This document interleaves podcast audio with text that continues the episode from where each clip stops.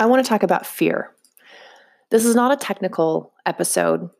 It's one about the energy that exists in our industry and how it absolutely drives behavior. My name is Yafa Sakeja. I'm the CEO of Beneplan. Let's talk about fear. Ever since I started in this business, I've noticed that so many parties are operating in our industry from a position of fear. What do I mean by that? Brokers, brokers that are hunting for business are hoping not to lose their group to another broker looking to save money. They have fear. They have fear of losing their group and fear of losing their livelihood. Insurance companies. Insurance companies sometimes operate from a position of fear. They're scared of brokers. They're scared of plan sponsors.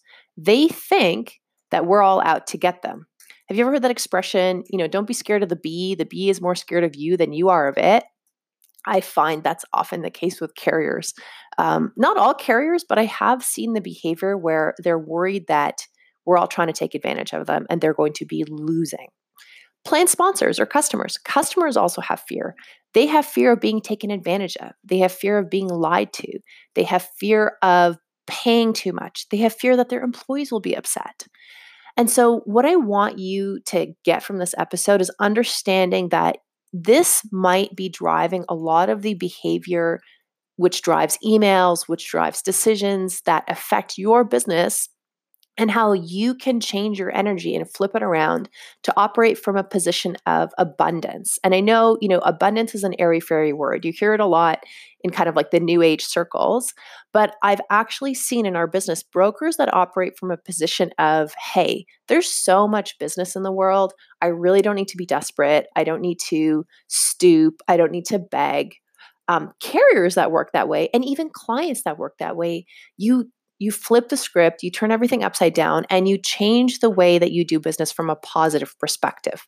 So, I want to give you three examples of how I've seen operating with, from a position and an energy of abundance reward brokers. First, I want to talk about insurance carriers operating from fear. And here's an example. We there is lots of channel conflict that exists in the insurance market. When I say channel conflict, I mean insurance companies sell through brokers. You might be a broker. Insurance companies also might sell through brokers that work for them. These are called captive agents or direct agents. Um, insurance companies also sell through other types of intermediaries, such as MGAs, those are managing general agents, TPAs, a third party administrator like us at Beneplan, um, or other types of scenarios. I mean, sometimes they're creative about things, maybe they're selling through a software partner, but really, in terms of distribution, I think every distribution partner is a channel. And with channel conflict, you have a client or a prospect who's talking to more than one channel at the same time. But if the risk is a, being underwritten by the same source, so if that insurance company is selling through the broker um, and also selling through an MGA or selling through their direct channel, that causes channel conflict. So we see this happen all the time when our brokers are trying to sell a deal and also one of the insurance company's house brokers is trying to sell a deal. And sometimes the insurance company really doesn't like that an outside broker is going to come in and take their business because they think, well, my captive broker um, who works for me is more profitable to me because A, I get to dictate how much they make and earn. B, I get to control what product is on the shelf um, and see like for an, an overall control perspective i like that i have more control. But ultimately that comes from a position of fear fear that working with an outside broker is not going to be more profitable than your inside broker and so I actually recently saw a broker do this with success. There was some channel conflict with a, a, carrier that they were working with. And the carrier was telling that broker, we actually don't want to quote the business through you because you're an outside broker. We've got an inside captive broker who works for us working on the deal. And why would we give that up? That outside broker was successful in getting that quote over to them because they convinced the insurance company um, that there is more abundance with that broker. So they said, hey, you know, in the last X years, I've given you this much opportunity to bid on business. So they actually kept track of how much premiums they asked them to quote and then how much they've closed. They said, you know, I've closed this much money with you. How much has your captive agent closed? And I know statistically, personally from experience, that captive agents are typically not closing as much or the deal volume that outside brokers are closing. So that insurance company said, okay, I do see how actually your closing ratio is higher than normal. And you do admittedly bring in more business than the average captive agent. So again, that you know you're turning um, fear mentality you know they're not going to come and say well we're scared but you're turning the mentality of fear into the mentality of abundance whereby you're saying you're actually going to earn a lot more money through me than elsewhere and so they were successful in getting that overturned that's number one um, the next type of fear I want to talk about is fear within the broker channel themselves. So, oftentimes, if you're getting a letter from your client showing an LOA, a letter of authority, or an AOR, an agent of record letter, you're definitely scared and worried. And I've certainly felt this way myself, where, you know, I've been scared that we're going to lose that piece of business, which ultimately impacts our livelihood and my team's livelihood. But if we're operating from a position of fear, what are some of the behaviors we do? We might um, not respond right away. We might call the client in a panic. We might try to talk to as many people at the client as possible. Um, we might try to do some digging online. Maybe we'll Google them. And that's all fine to do. But it's also really important to remember what message you're sending. If you're sending the message to the client that you're scared of losing the business, clients pick up on that. And I've heard prospects say through the broker, um, you know, our broker, we never hear from them. And all of a sudden, just because we sent them this letter, now they're all over us and they can talk about saving money. Well, where were you? Why weren't you proactive in saving us money before? So, putting that aside, assuming that you're always proactive in trying to save them money and always talking to them, you know, keeping in t- contact once a month, once a quarter at minimum, um, you know, acting like everything's normal, ceteris paribus, business as usual, all good. We get these requests all the time. We understand. Um, here's the information you're looking for. And, you know, the funny thing about having a good reputation in this business, you know, Canadian business is so small. It is like a village, it's like a hamlet. Your name does spread. Um, and if you're able to work in a professional manner with the other broker, it is possible that that other broker one day might have a prospect that they don't want or something that they couldn't close or they've moved companies and now they're actually working at a partner of yours that you want to do business with. And so, no matter who you're dealing with, even if you're scared of losing that livelihood to them, it's really important to operate from the position of abundance. Like, I'm confident, I have self respect. I can get as much business as I want because that energy is going to show off. And if you're if you're in this business for the long run, I have seen other brokers in the past refer prospects away because A, they couldn't handle it. Maybe their age or their lifestyle um, was a certain way. They were comfortable where they were and they just didn't want to take on more work. B, maybe it was a size of group that they can't handle, either too small or too large.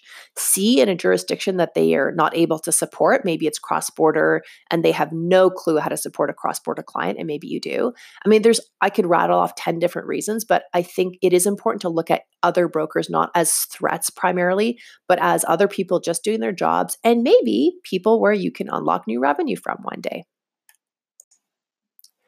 Finally, the client or the prospect, how they have fear and how you can turn that energy into a positive energy. So, clients have fear that insurance brokers are trying to take as much money as possible and make out like bandits in the night. They're also scared that insurance brokers are going to take their data and do something malicious with them. So, a lot of that energy comes from a reason. First of all, if you're feeling that that's what your prospect is giving you, like those are the vibes you're picking up, understand, first of all, that there's a reason why they feel that way. It's possible that they have been hurt in the past.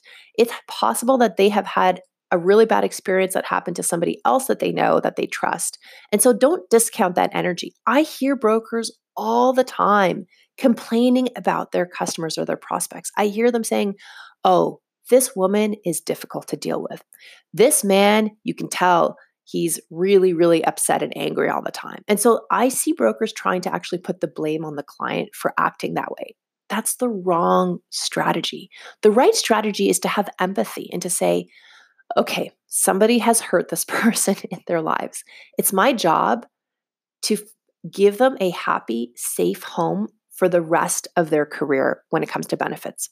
So I'm going to do everything possible to build trust. If they're hesitant. Like I see this all the time where brokers say, we need three years of premium history and three years of rate history to quote your plan. And the client's like, no way, you're not getting my rate history. Well, it's because they're scared that we're just going to undercut their rates by 10% and then absolutely slam them at renewal. So instead of saying, well, absolutely not, we can't work with you, sorry, this case is closed, or, you know, hey, everybody else does it, why are you not giving it to us? You know, you can say something like, we completely understand. Um, we know that there are other companies in the market that have that practice. We don't, but why don't we do this? Let's work with the data that you've got. Let's come back with an analysis to show how we can save you money. Even if it's not perfect, we'll give you a quote for illustrative purposes only. And then from there, you can make a decision. So I see brokers that sell Beneplan use this strategy all the time. We say to them, just give us what you've got. We'll send you back a report. And even if that report is not perfect, even if you can't bind risk, it's still a starting point for discussion.